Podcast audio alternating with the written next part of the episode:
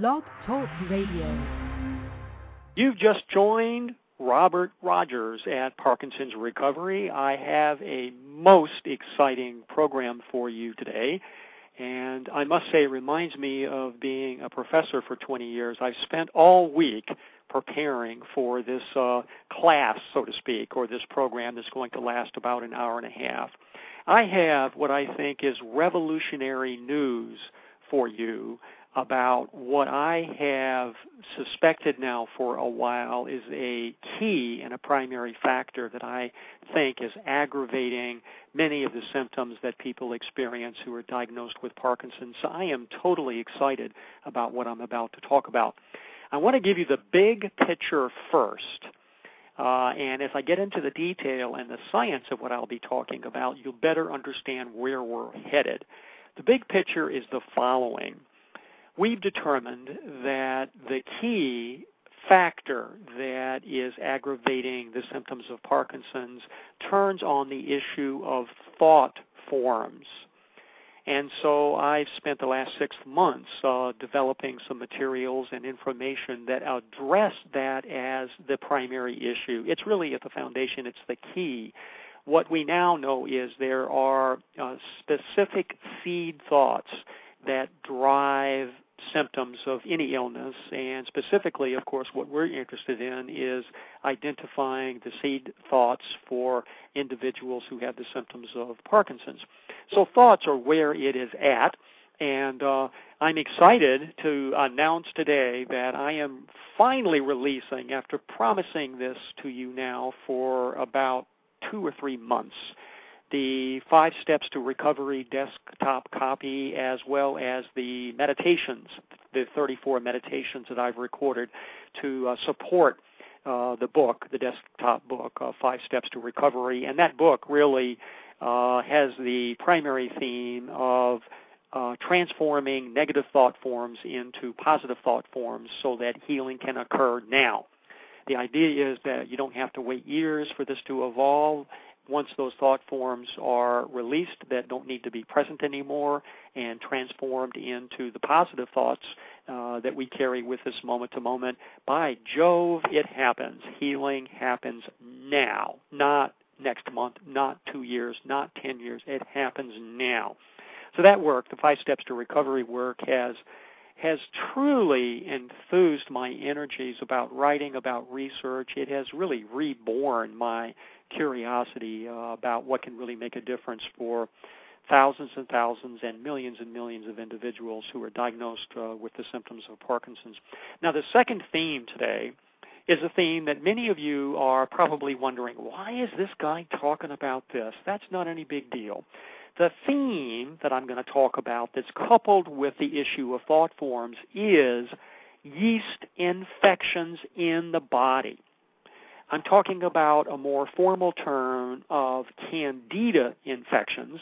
That's a huge label for about 85 or 90 different varieties of yeast infections that uh, we get inside our body. So, candida is a very large term for basically yeast and to be very clear, where does this yeast come from? Well, if you're like me and love to eat bread, that's the answer. Any bread product is going to typically uh, have the ingredient of yeast, and many processed products in grocery stores have yeast as an ingredient. Just look at the ingredients. Pick up a few processed products in a grocery store, begin reading the ingredients, and it, it'll come as no surprise that one of the common ingredients that is placed into products in grocery stores is yeast. Now, candida on its face is not something bad for our bodies. The fact is that our bodies actually need candida, and get this, candida actually helps our bodies remove heavy metals. So, in the case of Parkinson's, there's an interesting connection between being uh, uh, in fear, the the feeling of of having uh, situation where you're not feeling safe. Uh, that then tends to retain heavy metals in the body because that's the body's way of being able to help us stay here on the earth alive and thriving and well, or at least as well as we can. But then, as it turns out, uh, that accumulation of heavy metals tends to also uh, attract uh, an overgrowth of yeast. Uh, so it's a vicious cycle uh, as we get the more heavy metals accumulating in our body because uh, we're in fear. Uh, then uh, what we wind up doing is eating a lot of uh, sugary products, which feeds the yeast, and we also eat a lot of bread and comfort foods that also creates a huge overgrowth in uh, the body. So the argument that I'm going to give to you, and I want to be clear, I haven't done research on this, and there is uh, relatively little existing research out there in the Parkinson's literature at present. The argument is the following. Candida, or th- that is yeast infections, is the initiating causal agent that is responsible for many Parkinson's symptoms. Now, I say initiating because remember, the primary issue turns on thought forms. So we can address candida, but we have to back up one step and also address thought forms in order for the candida overgrowth issue in the body to be resolved. Now, what I want to do is to proceed with a specific explanation of why I now believe that candida is a primary factor that's causing havoc with the symptoms of many people who are diagnosed with Parkinson's. And let me say that uh, a lot of this information I actually acquired thanks to a listener from last week who sent me a reference to a scientific article that was published uh, in, in 2006, uh, uh, arguing just as I had argued last week that fungus infections are uh, very possibly a factor that's uh, a primary causal agent for the symptoms of Parkinson's. I want to make a confession. Uh, last week, I really felt as though I was a bit flying at, at, at the seat of my pants in that I was not aware of anyone else out there in the research literature who was making the argument that I was making. But lo and behold, uh, there are a couple of people uh, from uh, Bratislava in Slo- Slovakia.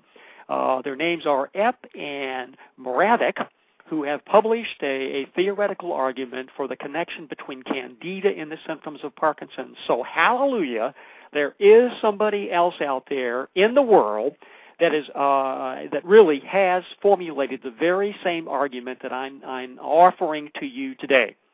So I, I'm not standing alone. I'm standing with at least a couple of other people who are saying the same thing. Now, the argument is really compelling. Now, so, so for those of you that want some scientific detail, that's about where I'm going to go here for the next five minutes. Candida produces up to, get this, 50 that's F I F T Y, 50 known toxins in the body. It's a rather devilish substance, to be sure. Now, one of these toxic substances that this yeast overgrowth candida causes in our bodies is named acetaldehyde. Now, people with overgrowths of candida in their body have elevated levels of acetaldehyde in their gastrointestinal tract. That's just a byproduct of that overgrowth of yeast infection. Now, hold that thought for a minute, and now I want to lead you to a second uh, research finding from the Parkinson's literature a toxin that is internally generated by the body. This is internally. This is not an external toxin. This is an internal toxin that's a normal function of how the body works is called salsolinol. Salsolinol is synthesized from dopamine and, get this, acetaldehyde. Okay, so there you have it. Acetaldehyde is a primary factor which is interacting with dopamine, the natural production of dopamine in our bodies, which creates this toxic substance called salsolinol, and that turns out to be the primary culprit that's creating the problems.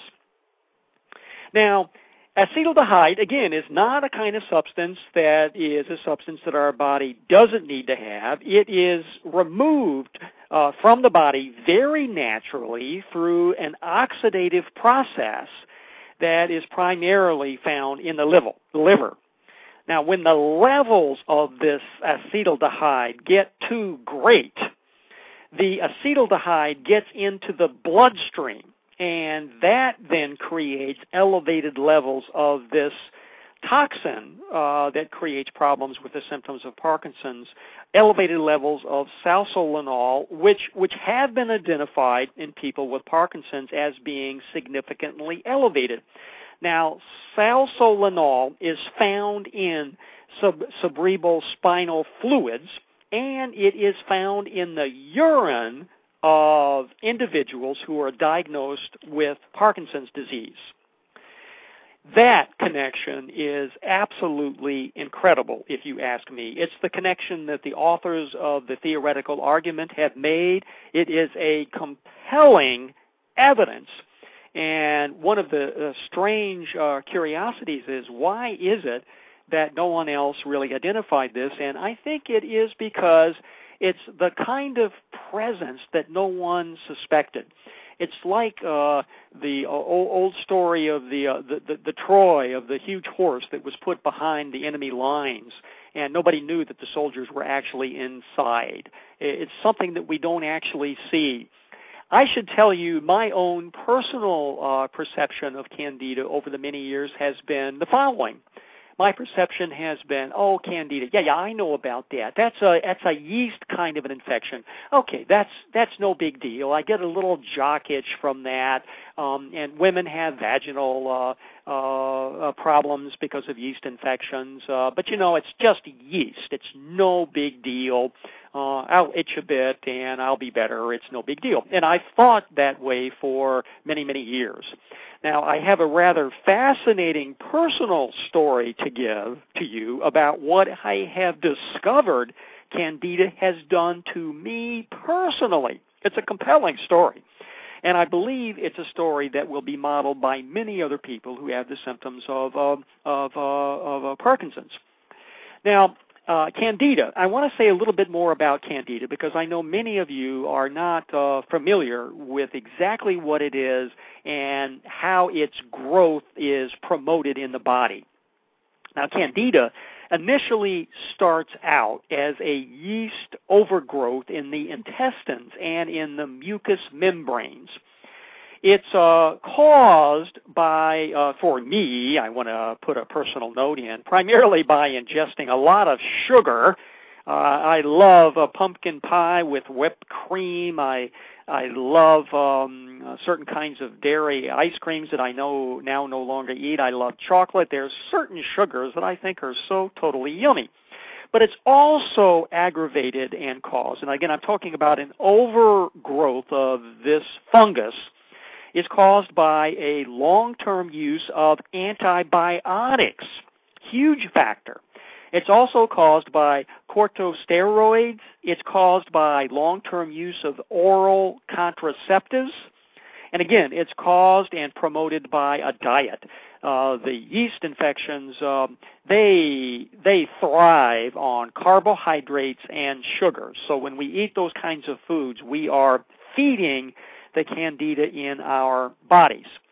Now, I want to tell you another myth that I held in my body about uh, candida. What I thought was the case is that um, candida kind of hangs around in the intestines, but you know that's it. It doesn't go anywhere else, so I wasn't particularly worried about it. Well, once candida gets to a critical mass, in other words, when it becomes an overgrowth, it replaces the normal, healthy gut flora. That's the first thing it does, so we're not just digesting the food. Now, I know that many of you are taking uh, supplements that are great ideas. They're food for the body. There are many different supplements that uh, many people that I've interviewed with Parkinson's tell me uh, give them great relief. But the problem is, if your if your gut does not have that healthy gut flora, there's not going to be much digestion of what you're putting in your body. You may be spending $30 a day for supplements, but that's just going out the other end because your gut doesn't have the flora that it needs. And why? Because the candida ate it all up. Now, when it finishes with that, the candida isn't satisfied, and then it leaks into the blood stream. That means, folks, and so hold on to your seats if you didn't know this, The candida fungus then travels throughout our bodies.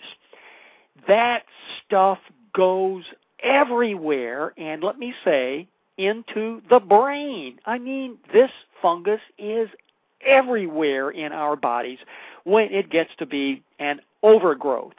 Now, I'm going to give you a, story in a bit about my own personal situation with uh, with candida, and I'll explain how it was physically manifested in my body.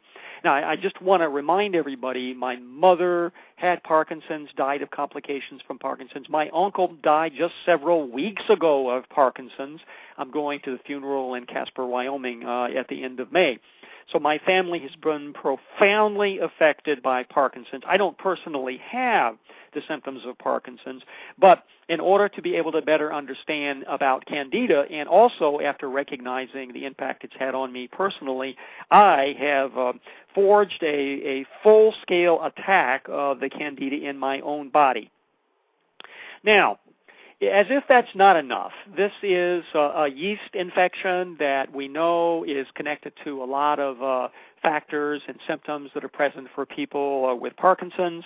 Um, I'm going to give you some other symptoms uh, a little bit later in the program that are compelling evidence that yeast overgrowth is a factor that's uh, promoting and aggravating and causing many of the symptoms that people experience uh, who have been diagnosed with Parkinson's. But there's another huge issue here, and it's actually the biggest issue and that's overlooked by pretty much everyone. We're not just talking about yeast here, we're not just talking about fungus. And by the way, uh, these little yeast uh, critters. They remember they're they're living critters. This is not dead material in our bodies. These are living organisms. They colonize. These guys are not working independently. You know, these guys are not like professors at universities that don't talk to anybody else. These guys network. They're like young people. They have cell phones. They talk. They organize. If there's any kind of opportunity like sugar to eat, let me tell you, they know where to go to get it if there's any up, if there's any threat, if there's anything going into their body that threatens their survival, these guys talk to each other with their cell phones and they organize. This is the, the most clever army imaginable. I mean, if an, if a nation wants to create a defense system uh, for their country, I would suggest they all they really have to do to be uh, to to create the most clever defense system imaginable is to see how these fungi operate. I mean, I mean, it's it's absolutely incredible. I, I can't I can't believe what I have learned about the power of the communication network of fungus in our bodies. But the big deal, as it turns out, is not the cleverness of this living organism that tends to be overgrowth in our bodies. It is that the presence of an overabundance of candida in our physical bodies also sustains and supports and nurtures our own negative thoughts that we have moment to moment, day in and day out. I know in my head, I've known this for years. I, have talked about it in my classes uh, on many, many, many occasions before large audiences. I know that it is incredibly important to have positive thoughts every moment of the day. And I know what they can do in terms of being able to manifest anything that our hearts desire. I know that in my head. But I've also observed how difficult that has been for me personally to maintain positive thoughts in my head and also positive thoughts that I speak moment to moment, day in and day out. I fall into the gutter of negative thinking all the time. I get into this negative thought pattern. One thought starts, and then, boy, the door is open to one negative thought after a negative thought after a negative thought after a negative thought. And my negative thinking can truly be horrendous, I want you to know. Now, I ask myself, why is that? I know that it's important to transform my thoughts. So I went through my entire six month program of of uh, recording meditations to help myself transform my thinking so that I could uh, have positive thoughts. I then uh, diverted that in energy to being able to do meditations for individuals with the symptoms of Parkinson's. I wrote uh, material in Five Steps to Recovery about thought forms. I, I generated uh, five specific steps that are all key to common knowledge about thoughts. And so I developed and expanded all that material that I'm now releasing in the Five Steps to Recovery work that is just being released today. But as it turns out, as I was doing that work over the last six months, there was this observation that I gave that although my thoughts were being dominated by the positive, I still had the negative thoughts that creeped in, and some of them seemed as though they, they tend to stick to me. I mean, I just couldn't unglue myself from negativity uh, on certain moments, on certain days, uh, on, on certain afternoons, on certain evenings. I could release it eventually, but it was as if there was something about the negative thought forms that I couldn't shake. Well, as it turned out, uh, Deborah and I both worked on that for a long time, and we figured out the answer. As it turns out, the Candida fungi carry probably the lowest frequency uh, you can imagine in the body. They are a low, low frequency organism. Now, as you know, everything has a frequency. Everything. Thoughts have frequencies. So positive thoughts have very high frequencies, and negative thoughts have very low frequencies. Candida is an organism in our body. It also has a frequency. Now, I'm not suggesting that the organism think. I'm suggesting that they are associated with a vibrational frequency. Everything in the universe has a, a different vibrational frequency. And as you know, there's a, a huge growth, a huge industry now that's emerging throughout the world of individuals who are doing energy healing. So the key, as it turns out, is that this candida, these fungi, because I've had an overgrowth and a lifetime of too many antibiotics and many too many desserts and many too many carbohydrates, um, the candida has leaked into my brain, into my ears, into my eyes. It's in my toes.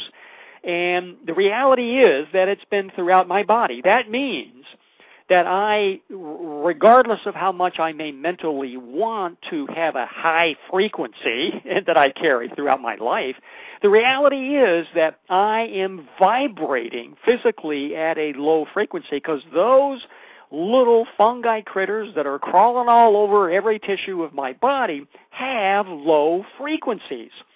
So, it's really tough to be able to shake that when these little critters are hanging around, doing their thing, eating whatever sugars I happen to stick into my body, and um, and enjoying every minute of it. Because when I have these negative thoughts, I'm reinforcing their their ability to thrive and to grow, just as cells know how to grow. So the bottom line here is that there is a huge connection, I am arguing, between the presence of fungi in our body, and again, I'm using the word candida as a word for or a yeast, but remember it's much more complicated than that. There are 85 or 90 different strains of candida that can be present in not only our intestines but throughout every tissue of our body. The connection, though, is very, very dominant with thought forms. And the key to being able to uh, ultimately recover completely and fully and be symptom free from any condition or illness or symptom is to clean up our thoughts so that our thoughts are are positive rather than negative. And that that clearly requires a great deal of focus.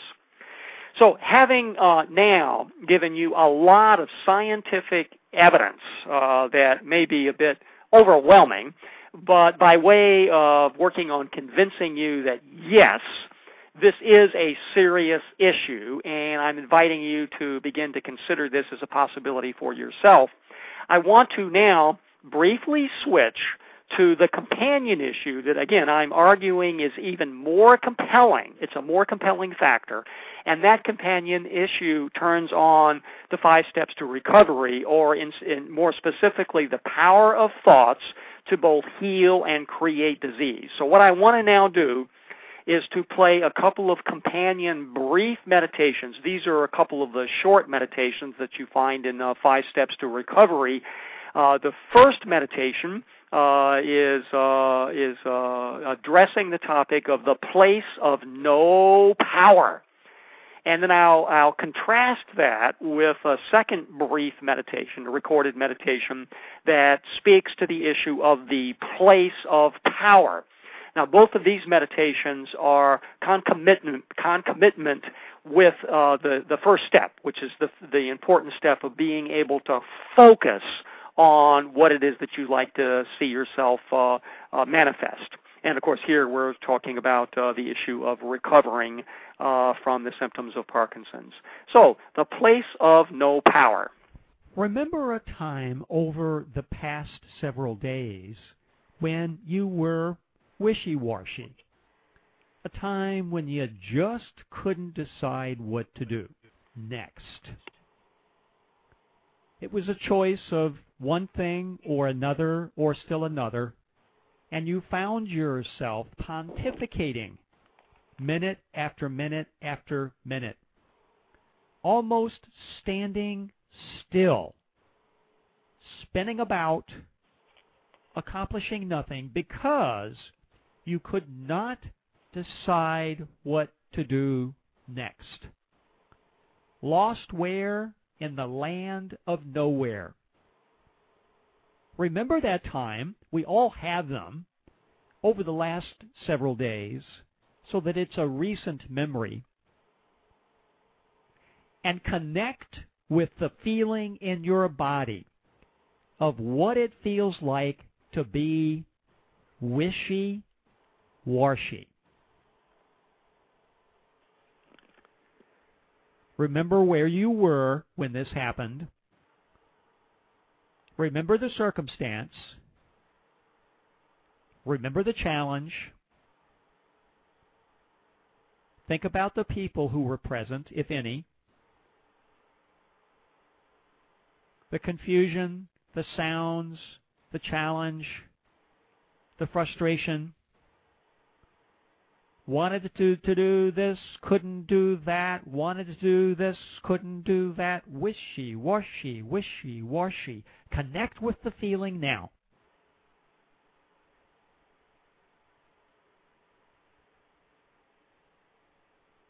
That feeling is the feeling of low frequency. It's the feeling of no power. It's the feeling that will get you nowhere because all of the energy has been dissipated into nothingness and inaction. Acknowledge the feeling for it is familiar to all of us. The feeling of no energy, the feeling of lethargy, the feeling of, I can't decide, why don't I just take a nap? Remember the feeling. This is not the place to manifest recovery. It is the place to manifest sleep.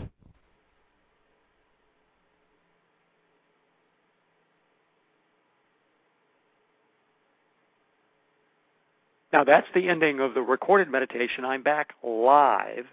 The key here is as you think, so you become when something goes wrong in the body, it really is a unique combination of our minds, that is what we think, and our bodies.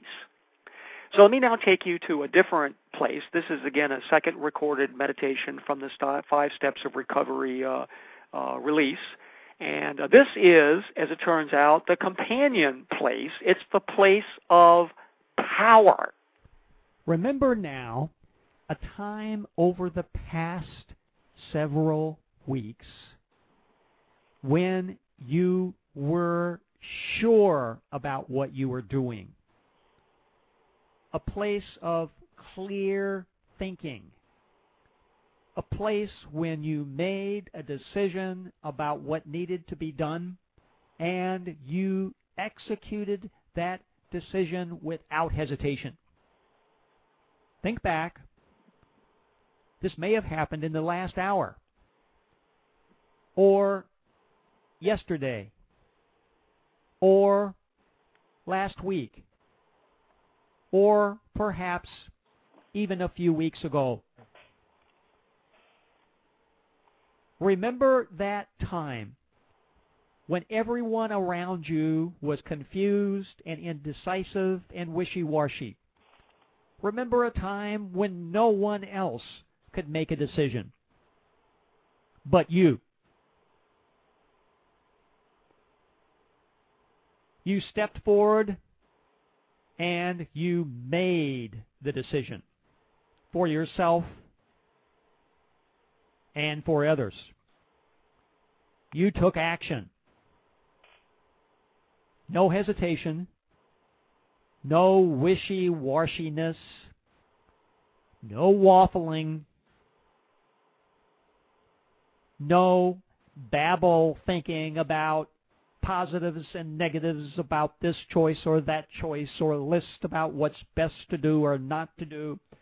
Simply a, de- a decision, a firm, a clear, an unequivocal decision to do something, to do anything. A big thing or a little thing, it doesn't really matter. What matters is the feeling of decisiveness. What does that feel like in your body? Feel the energy surge. Feel the power. Feel the life force. This, you see, is the place where recovery happens.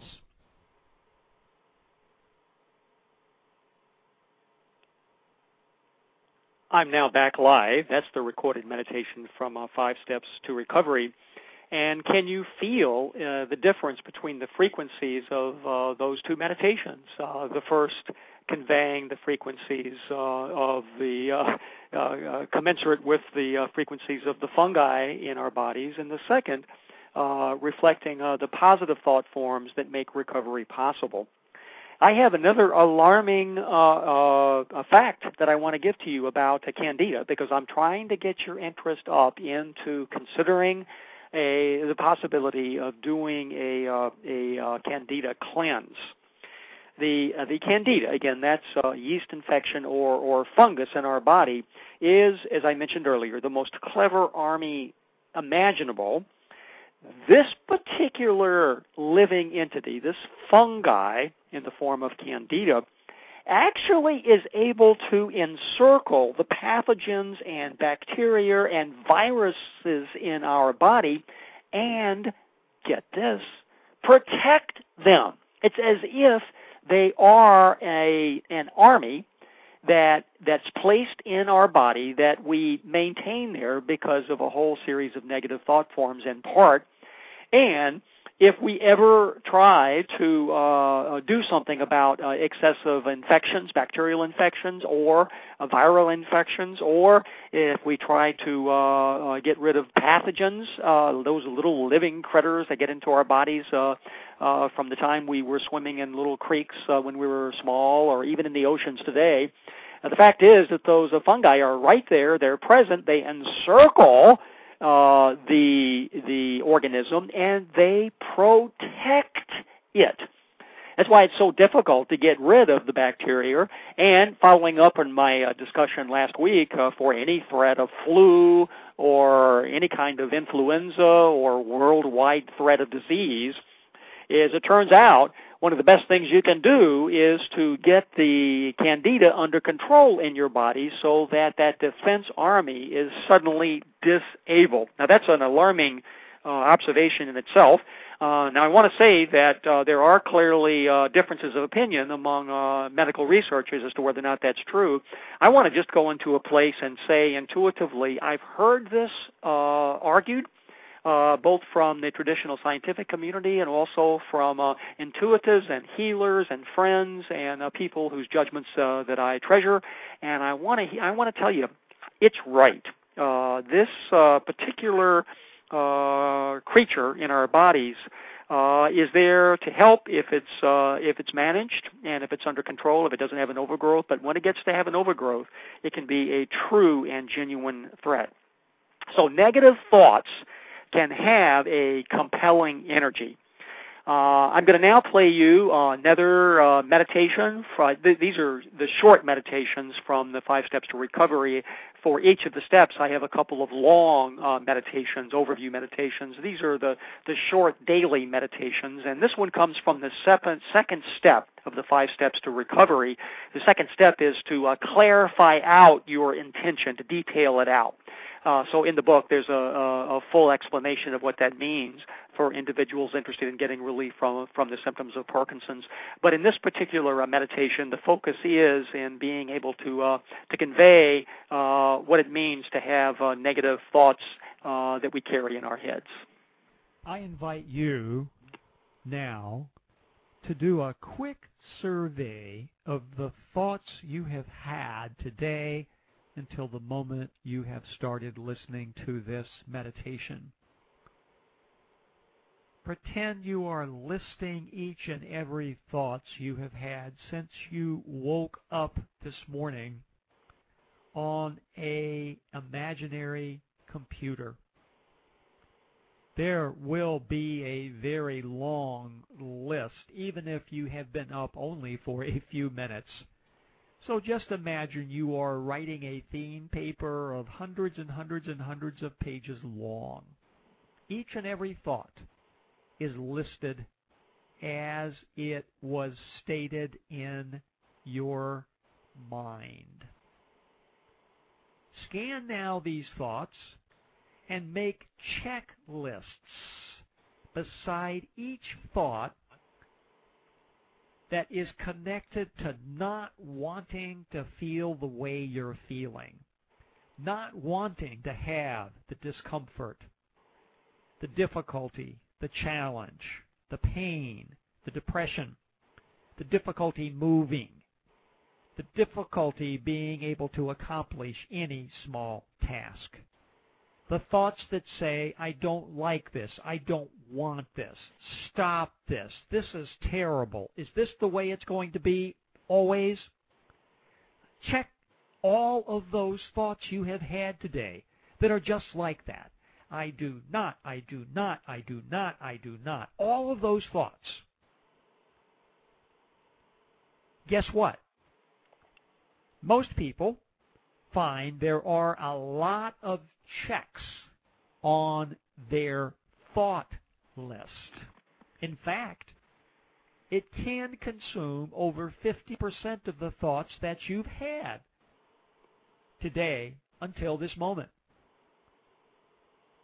In so thinking this way, you are giving energy to maintaining the state that you are in now.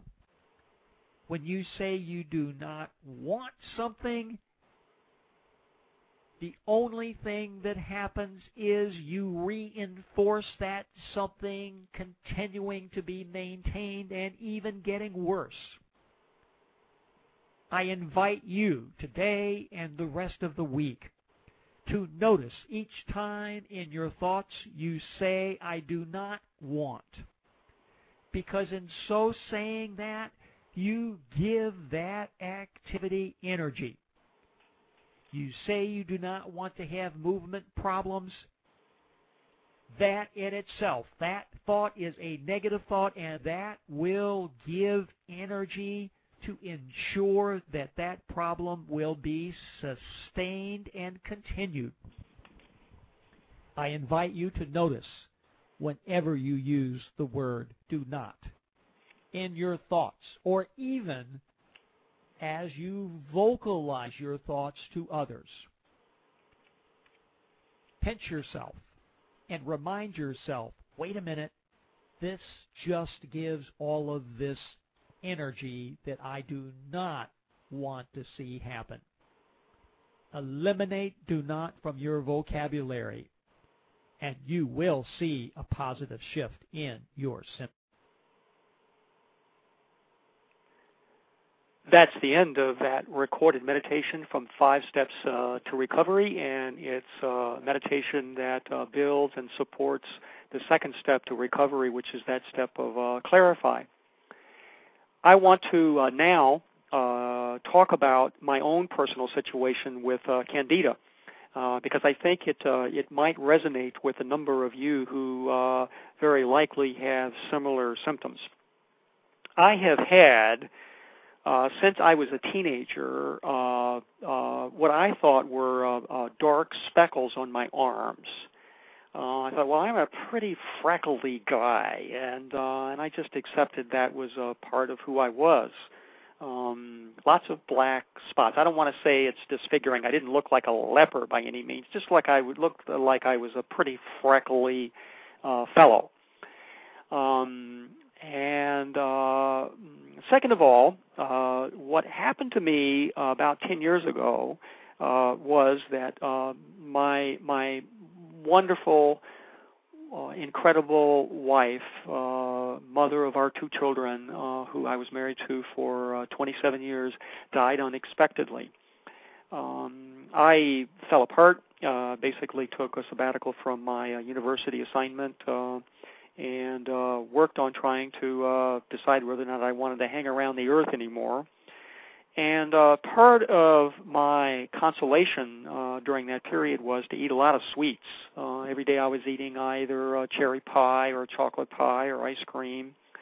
And uh, what happened uh, about three or four weeks uh, after she died was I developed a, a, a very significant rash uh, it was uh, it was it was it was good because uh, the rash was not on my face or my hands. Uh, people couldn't see that I had this uh, itchy rash all over my body, but it was really quite horrible.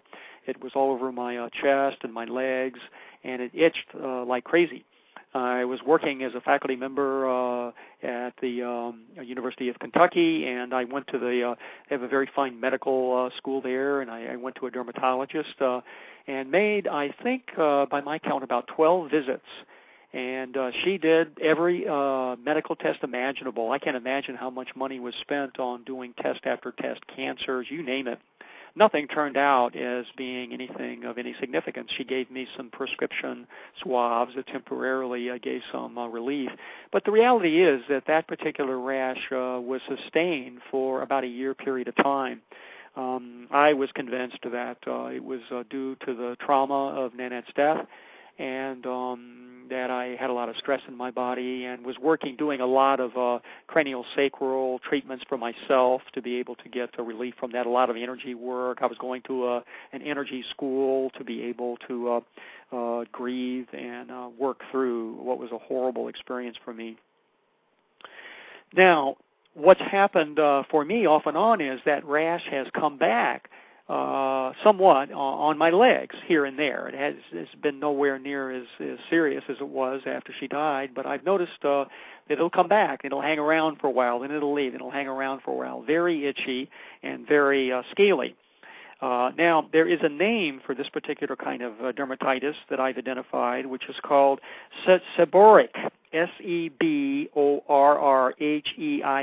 dermatitis that uh, is uh, it looks uh, kind of like a, just a what would be a typical dermatitis. I've looked at a lot of pictures on the internet this week um, because I know that's uh, that's typically associated with the symptoms of Parkinson's. It can be kind of a, a reddish rash around an ear, on the face, on one place of the body or another. For me, it was on my legs, and I had an outbreak uh, uh, just uh, on my chest uh, about uh, well, it's been about six or seven weeks ago. That was really pretty pretty serious.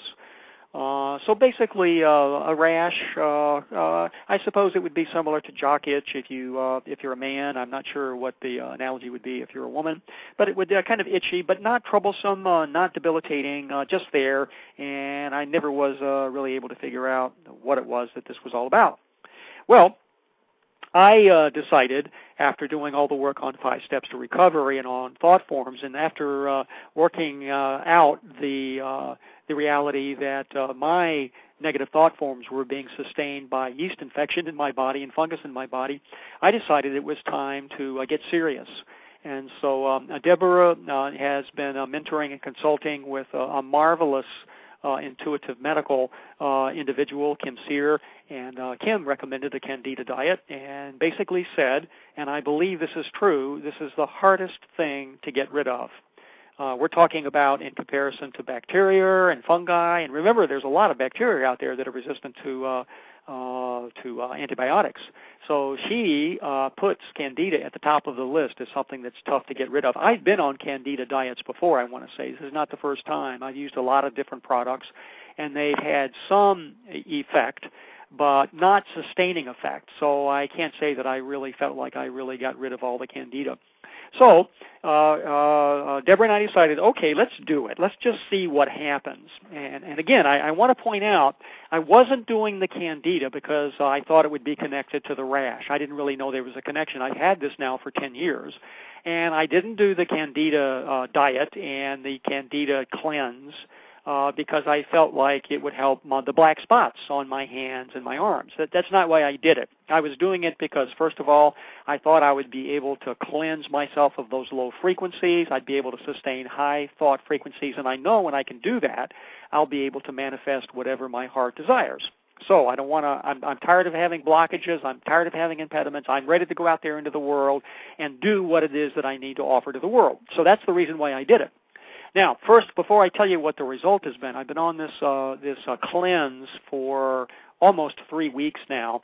I want to tell you what I'm doing, and again, this is just what uh, what Kim Sear recommended that we do.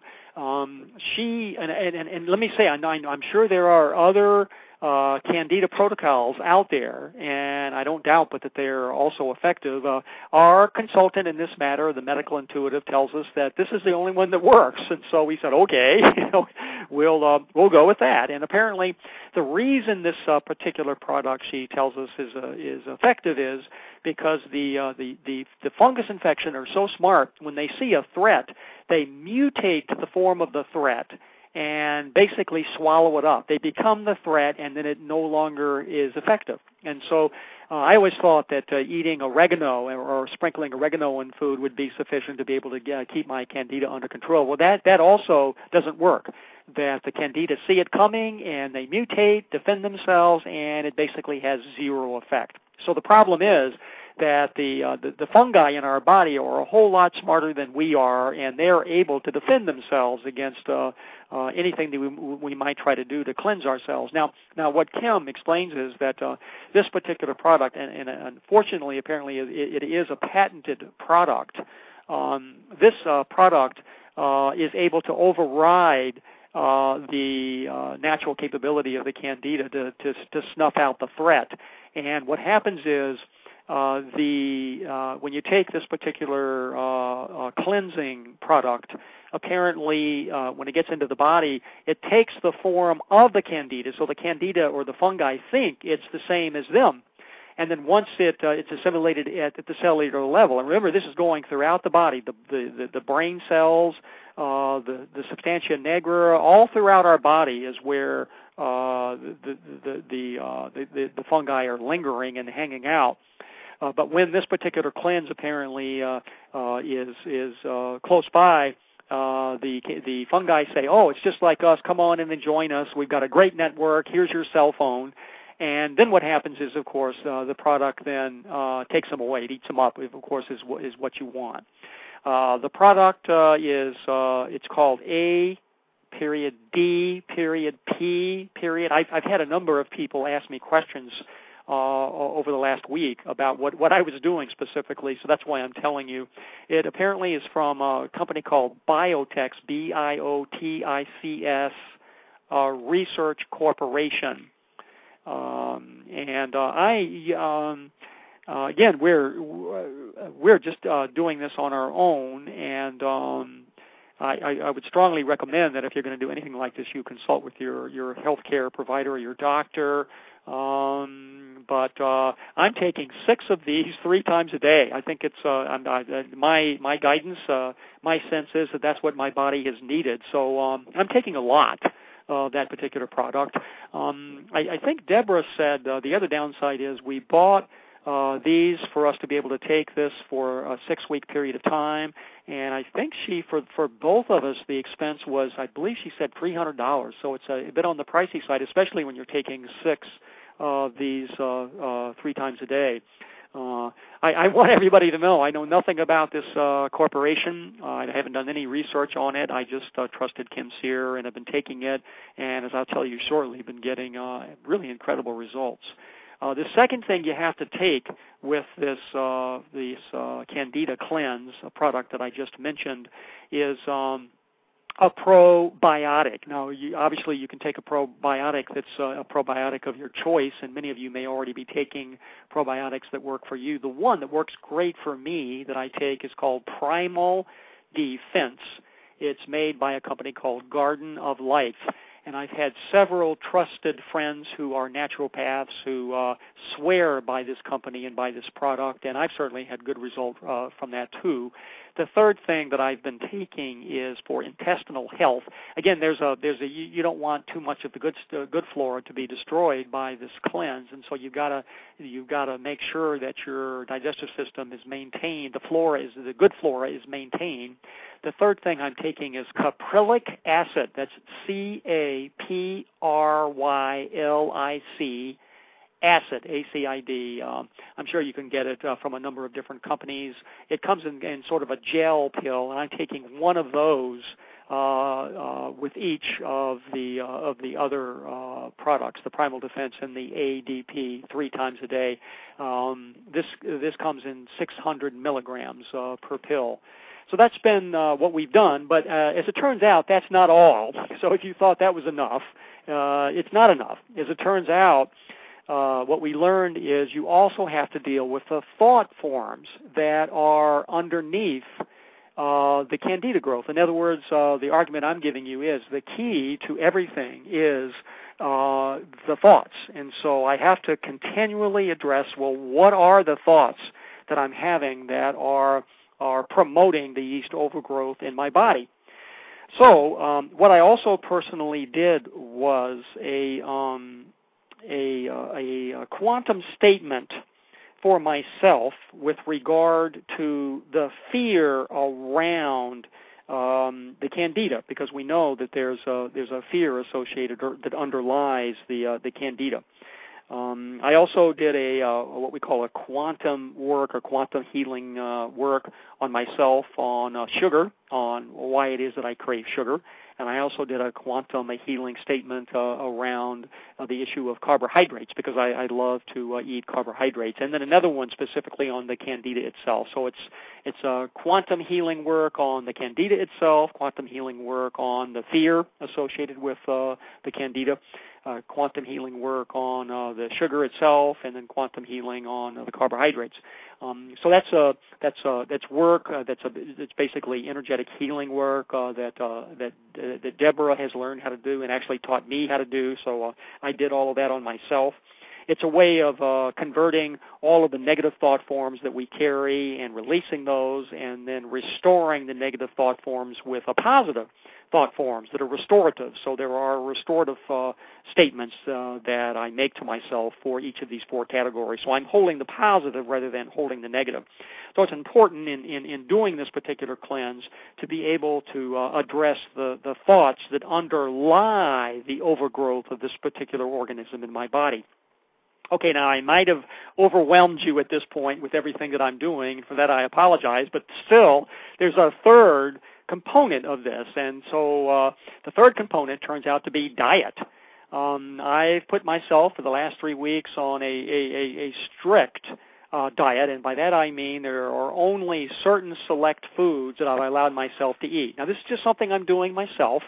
Uh, it's not anything that was specifically recommended, but um, the fact is that if I'm going to continue to eat carbohydrates and sugars, that's going to feed the uh, the yeast and the fungi that that is currently housed in my body, and that's not going to uh, do me any good. That means that the cleanse is not going to work. So I'm not eating any carbohydrates uh, to speak of. There are a few that slip in here and there, but not any to speak of. I'm not eating any sugars. I'm not eating any dairy, and and the actual uh, the, the the the most restrictive diet is restrictive in terms of raw nuts and uh, seeds. I can eat almonds, I can eat pumpkin seeds, I can eat sunflower seeds, but I can't eat any of the other uh, nuts or seeds. I, I'm not eating any any uh, fruits, which I love, or we don't. We're not doing any juicing of fruits because uh, the the uh, juicing of fruits ha- has a lot of sugar. And I'm also eating just uh, fresh vegetables. So the fresh veggies, of course, as is always the case, they're good for you. So the the diet uh, for me because I do uh, I do like to have a little pleasure here and there of a little sweet at least every week. Uh, the diet for me has been a challenge, but I am I might say feeling a, a great deal better. Uh, partly because it's clear that the candida are clearing out, but also uh, because I'm eating uh, food that's uh, that's that's good for my body. Now, uh, what what are the symptoms that are being relieved for me? I mean, what's better for me? Well, one of the symptoms of candida is uh, uh, brain fog, poor memory, brain confusion. Uh, I don't have significant doses of that, but I handle a lot of detail day in and day out. It's actually very excessive, the, the detail, the number of people that I talk with, their specific concerns, and then, of course, in the writing, there's a lot of uh, of uh, scientific detail that I have to keep in mind. Um, so, so there's a lot of detail that I'm having to juggle, and I, I, there are some days when I just can't remember what it was that I was working on the day before, specifically, you know, the details of it. Uh, but, but now, as it turns out, that uh, poor memory, that brain fog has lifted, and my thinking is about as clear as it's ever been since I was a teenager, since I was a young person, since I was in my PhD program. I mean, it is crystal clear. Uh, I can remember uh, things, uh, really everything that I've done, and so that's a pretty wonderful result. Depression is uh, is uh, one of the consequences of candida. I know many people with the symptoms of Parkinson's have severe depression, and um, I have that from time to time. It kind of moves in, hangs around for sometimes a few hours, sometimes a few days. Haven't had an ounce of uh, depression since I started on the um, the candida uh, diet. What else has happened? Okay, here's the great excitement. Uh, this is what you've, well, maybe not what you've been waiting for, but what I've been waiting to tell you about. The great excitement for me in terms of what's happened with this candida diet has been all of the dark spots on my arms that I thought were freckles since I was a teenager are almost gone. I mean, I, I, I can't believe it. I'm not freckly anymore. This has never happened. Uh, as many of you know, I'm I'm 62 years old now. I I, I look a lot younger than that, uh, but but by Jove, uh, these I'm looking at my arm right now. I wish I had a video camera to show you the before and after. And I've had some rather dark spots appearing on the back of my hands over the last 10 years, and those are almost now completely cleared up. And as you can uh, well imagine, that that rash that I described to you, that Parkinsonian symptom type of rash that I had on my legs and also on my my chest, just before I started on my cleanse, that's vanished. That that rash is no longer on my legs. It's gone. And also the uh, the rather severe rash that I had on my my chest is is also gone. I have a few scars from that, but uh, basically that's uh, cleared up completely. So l- let me stretch this a bit uh, to a couple of other arguments. Um, one of the symptoms of Parkinson's is excessive sweating. We've had a number of uh, clients that we've worked with who've had that particular symptom. I'm now seeing uh, excessive sweating as the body's way of attempting to get rid of the fungus uh, that's lingering. A lot of that, of course, is just around the skin. That certainly was the case for me. Uh, many people have problems with excessive salivation. Again, I think there it is. That's the body's natural response. Okay, there's something in here that's interfering with our ability to balance out hormones, and it's these little fungi critters that are all over the place. And again, remember, I, I'm using the word candida as a broad word to cover 85 or 90 different, very specific um, critters that are fungi that just hang around in our body, stick in there, colonize with their cell phones, and uh, do uh, devilish damage to every part of our bodies.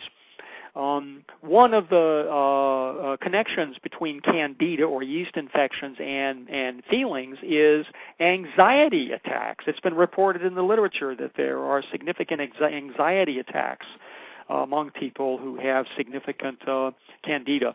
There's also reported in the literature a feeling of, uh, of uh, something as bad is about to happen. In other words, that, that, that constant tension that things are just not right.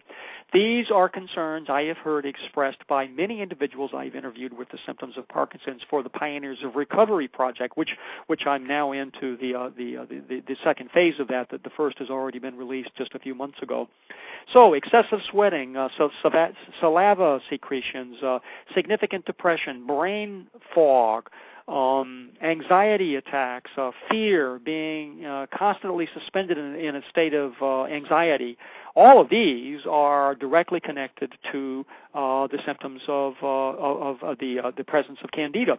And of course, constipation is a big issue. And that again is candida at its best. That's exactly what candida does. It rubs out the good flora and it takes over and you betcha you're going to have constipation. So what's causing it? Well, how about uh, an overgrowth of yeast in the intestinal tract? So I'm suggesting that there are a number of symptoms, including rashes, that have been known to be identified with individuals with Parkinson's throughout the body. Um, so I want to say my experience with this has been um, totally exciting. I don't know whether you can feel that or sense that in the way I'm describing it here in the present moment, but uh, it's been exciting to me to have uh, these symptoms now for my entire life. I've, I've gone into periods of low energy. I typically have high energy, but I, there'll be days when I just don't seem to be able to accomplish much. That's vanished. Uh, the uh, the dark spots are gone, the rash is gone, the fuzzy thinking is gone, the depression is no longer present. Um, it looks to me like then, from my own personal experience with doing a cleanse, it has made a huge, huge difference. Now, remember, this is my own personal experience. I haven't been diagnosed with Parkinson's. I I don't have many of the symptoms of Parkinson's, though I might say to everyone that there are so many symptoms of Parkinson's. The list is now over a hundred um, I think everybody in, a body has some of the symptoms of Parkinson's. I mean, it's such a what we call a garbage can diagnosis that uh, that uh, that that some of the symptoms that I experience, for example, depression and brain fog, those are symptoms of Parkinson's. So in in, in part. Uh, I do share with many individuals who have the actual diagnosis. I do share some of the symptoms of Parkinson's.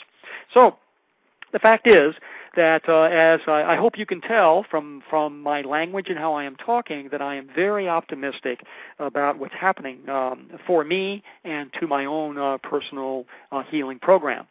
Okay, uh, I want to now uh, play for you uh, another meditation that I recorded. Um, that is a meditation about um, recovering and about making, a, if I could, a statement that would simply be, "I am recovering. So here it is. Go back Stay on track. the last few hours of your day today and remember a negative thought that you had, whatever it might be. Could doesn't necessarily have to be a huge negative judgment, just a negative thought. Remember it now. Remember the substance. Remember the content. However silly it might be. I've invited you to remember it in your head. Now, remember that negative thought in your body. What does your body feel like? How heavy is your body as you rethink that negative thought? How sluggish do you feel? How slow and lethargic are you feeling as you think this negative thought? Shift now and think about a positive thought that you've had over the last several hours, whatever it might be, however inconsequential. A positive thought. Remember the substance, remember the content, something that happened recently, so it's very vivid in your memory. Holding that thought, I ask you now, how does your body feel How light is your body? What is the feeling?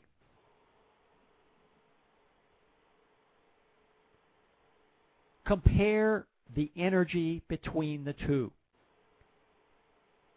Contrast what it feels like holding the positive thought with what it feels like holding the negative thought. The two have dramatically different frequencies and different energetic charges. The positive thought form can take you anywhere your heart desires. The negative thought form will take you to the cellar and to the sewer. The negative thought form has low energy and low frequency and little energetic charge. There's a huge difference between the two. You'll get a whole lot more bang for the buck with the positive thought form than you do with the negative. Acknowledge today in your body as you think about the difference between the two thoughts of the huge difference in the energetic charge that is associated with each thought form. And that concludes that very brief uh, meditation, one of 34 in the Five Steps to Recovery series. If you want more information uh, about all of those meditations, you can just go to the website fivestepstorecovery.com. There's a lot of information there about uh, what what that what that particular uh, series of meditations are about and how you can acquire them. I I want to be clear that the reason for the Candida diet then is to be able to uh, be in a positive frame, to have those positive thought forms moment to moment, and that's what is going to be conducive to uh, healing anything. And what I want to now do is something that's uh, totally exciting for me as well. I interviewed a, a woman, Cynthia Gilbertson, who's from Brooklyn, New York, last week, uh, who maintains an extremely active lifestyle she's a, a full-time social worker, and uh, the couple of days before I interviewed her, she walked around the park three and a half miles without any difficulty whatsoever. Uh, Cynthia has also had Parkinson's for 22 years. She's quite a remarkable individual. Uh, she's the author of Cicely the Cell and is also the convener of an alternative conference in New York City several years ago on alternative approaches for being able to get relief from the symptoms of Parkinson's. So she's quite an amazing pioneer of, of pioneers. And what I want to do is to um, is to play for you now uh, a segment of the interview that I had for her. And most importantly, I'd like for you to be particularly attentive to her thought forms um, and how careful she is about who she's around, what people she's around, and how she nurtures herself in terms of her own ability to maintain that positive frame of reference. So this is uh, a uh, an interview, a segment of an interview that I had with Cynthia Gilbertson from Brooklyn, New York, a person who's doing quite well, thank you very much, uh, who's had Parkinson's for 22 years. So, of the many different kinds of, uh, of uh, treatments and supplements that you take. Is there any activity or anything you do for yourself that floats to the top of the list as something that's a must? It's something that you know makes you feel a lot better. No, the exercise program really is a must.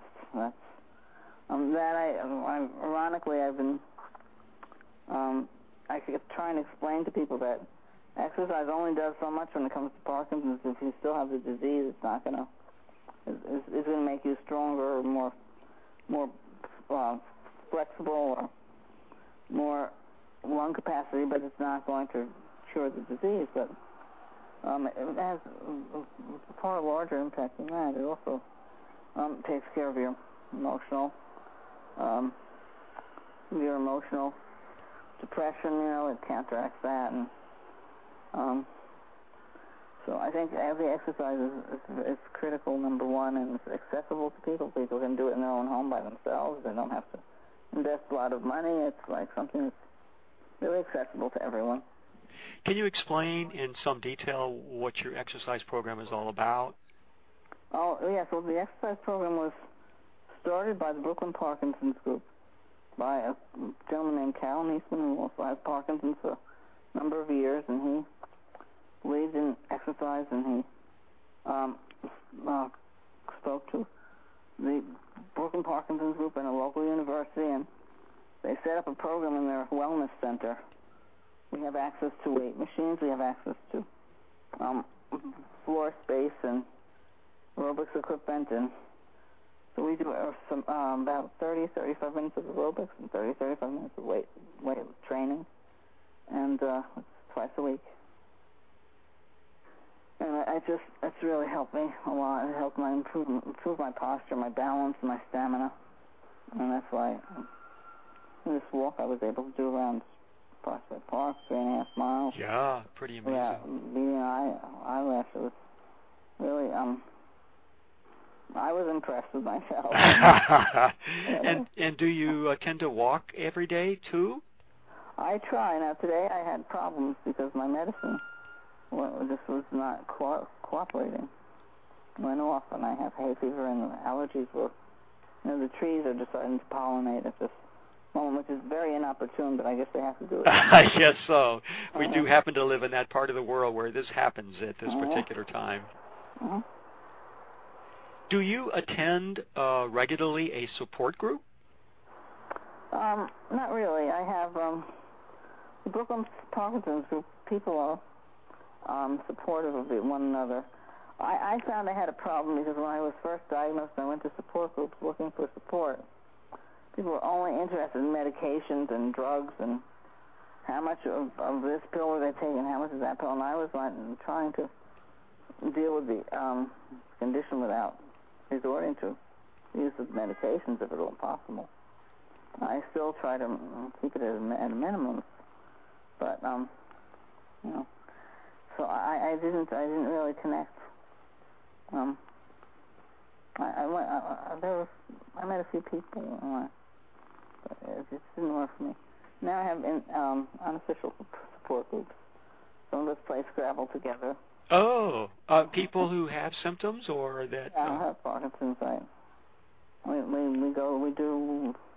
One friend has a garden. We do her work in her garden a little bit. We she has a boat. We go out on the boat. And we do um. We we we after class we go out to eat. A bunch of us we were going to see free concerts in the park together. So there's a lot of activities around New York in the summertime. oh my, it's very We're clear. We went to see. It, it's very clear to those of us There's listening. Phoebe Snow, um, Richie Havens for free. Uh, so, uh, really a lot of fun and, and people. No, it's nice to go with a Parkinson's buddy because if you're having trouble walking, they're, they're not going to um, patience with you, Right. and vice versa. You can understand what they're going through, so you can be supportive and helpful. By uh, explanations of all of your uh, fascinating and enriching uh, life activities uh, here Mhm. just recently, it sounds like you're living a very full life. How has park the symptoms of Parkinson's affected your life? If you think about your life before 22 or 23 years ago and your life now, is there a difference? And if so, how? Well, there's a big difference. For one, my partner couldn't. Um, my partner of the 15 years couldn't really deal with the illness. Uh, well, he didn't. He didn't admit, acknowledge that. He just he felt um he wanted to. How he put it was he wanted. He couldn't imagine life without dancing. And so um, that's that sounds superficial, but it's not. It's just his way of expressing his fear about getting entrapped in the disease, you know, with me, and he, he couldn't face it, so I he left me. And um, but the other thing is, I've met some wonderful people by having Parkinson's. So eh, there's always a, a double side to every sword. I don't know what it was. Okay.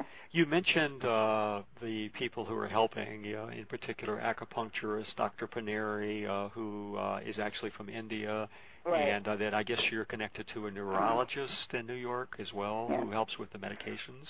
Well, he he also does more than that, Doctor Doctor uh, Alexander Di Rocco, and he is supportive of wellness as a concept. He he started a um, wellness cen- center program um, outside of the hospital in a, a Jewish community center, the JCC Manhattan, and he he set up a series of Sunday workshops for uh, the last one, for example, was on music and the role of music and in um, helping to not necessarily cure the Parkinson's, but help helping to um, helping to live more effectively with the sim- symptoms and not let them overtake you. So, um, and they had exercise, exercise and dance classes as uh, at the workshops, and he also has a series of classes, a, a NIA class, and I think it's a um, Alexander technique class. Or, I don't remember all the classes he has, but he has like four or five classes um, there. So he's more than just a doctor. He really, he really is supportive of my perspective on handling my disease, and he's um, so proud of what I've accomplished. And he, asked me to speak at one of the Sunday series, which I did. How Got what I've marvelous! done. Uh, Yeah, so it's it's really uh, it's, uh, I had other I had one other doctor who told me if I didn't do exactly what he told me and take the medicine that he wanted me to take before I was ready, he was not going to treat me. He couldn't treat me, and so this doctor is different. He so really, you found somebody else. Right. now, could you could you tell us again the name of this wonderful doctor? uh, Alexander Di Rocco. Duraco, D U R A C O, Di Rocco, D D I R uh, O C C O. and he's a medical doctor. Yes, he's a neurologist. He's the chief neurologist um, at NYU Medical Center who's in charge of um, Movement Disorder Center. Well, you would certainly recommend anybody in the uh, New York City area who uh, is interested in getting some uh, wonderful medical support uh, might want to contact him and see Yeah, see about all his programs. Yeah, he, he just he's just so, so overwhelmed now. He has so many people want him as a pet, want to be his patient. He he doesn't have much much room available, but uh, his programs are certainly worth pursuing. Uh, Yes. Mm. how, how wonderful. Mhm. So Cynthia is one of the individuals. Uh, I'm back live uh, in the uh, Pioneers of Recovery series, uh, and uh, she truly is a pioneer. She's an individual who's experimented with a large number of different approaches and therapies, and reports on what's uh, been of great uh, value and help to her over her 22 years experience with. Uh, experiencing the symptoms of Parkinson's. It's quite she's quite an amazing individual to be sure. I now uh, want to suggest that one approach can be to think outside the box, which is what I've done today, and to suggest that um, what can be extremely helpful is to think of other possibilities. The possibility that I've recommended today is clearly candida cleanses, and uh, taking those cleanses seriously as a possibility for giving you uh, significant relief and that that's important not only for the physical present reasons it's creating symptoms, but also because it's promulgating and supporting and nurturing negative thoughts that are holding back the recovery process as well. I have come to believe that that's one of the reasons why the recovery process uh, for Parkinson's is so slow, is that those thought forms are not being transformed quickly. Uh, but I believe it, it is possible to transform them quickly uh, through these uh, kinds of cleanses and also through the quantum healing work that we've been doing. And so um, I'm enthusiastic about being able to uh, document uh, the recovery of many thousands of individuals who currently have the symptoms of Parkinson's. Uh, so I believe it's important to think outside the box. I have an, uh, a last, a final brief meditation I want to play for you. Uh, it pertains to the fifth step of recovery, which is the importance of persistence. Bring to consciousness again today the intention that you have been working on, coupled with listening to these recordings and these CDs. Bring it to mind. And I strongly suspect it's a wish that you would like to see fulfilled. It's a wish that you are focusing on and materializing. You are staying on track because you're still with it. And you have the faith that something will in fact happen with this wish. Bring it to mind for this is what we will work with today. And as you work with this, identify what problems or obstacles you have confronted in moving through this most sacred desire. If it's new, you may not have encountered them, so you'll have to imagine what those obstacles might be. What are they? What have been the problems? What have you tried? Remember what they are. Acknowledge your efforts with the intent of feeling better. It could be you've tried many therapies, many approaches, many avenues. You've talked to many people. You may have been spending quite a few years on this. Acknowledge that. Now, I invite you to ask another question. That question is, what am I missing? What possibilities have I not considered? I must have been digging a hole in the wrong backyard. Go to another backyard. Start digging another hole. Start looking in another place. There has to be an answer out there for you somewhere.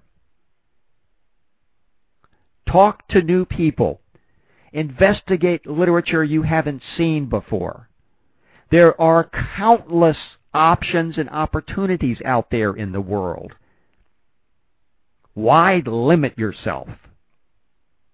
Investigate, research, persist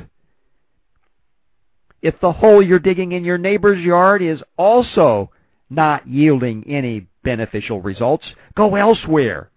Look elsewhere. Persist. Keep looking. Keep looking. Keep investigating. Keep experimenting. Keep trying out possibilities. There is an answer for you. Give up only over your dead body. It will happen. It will happen. Persistence will pay off.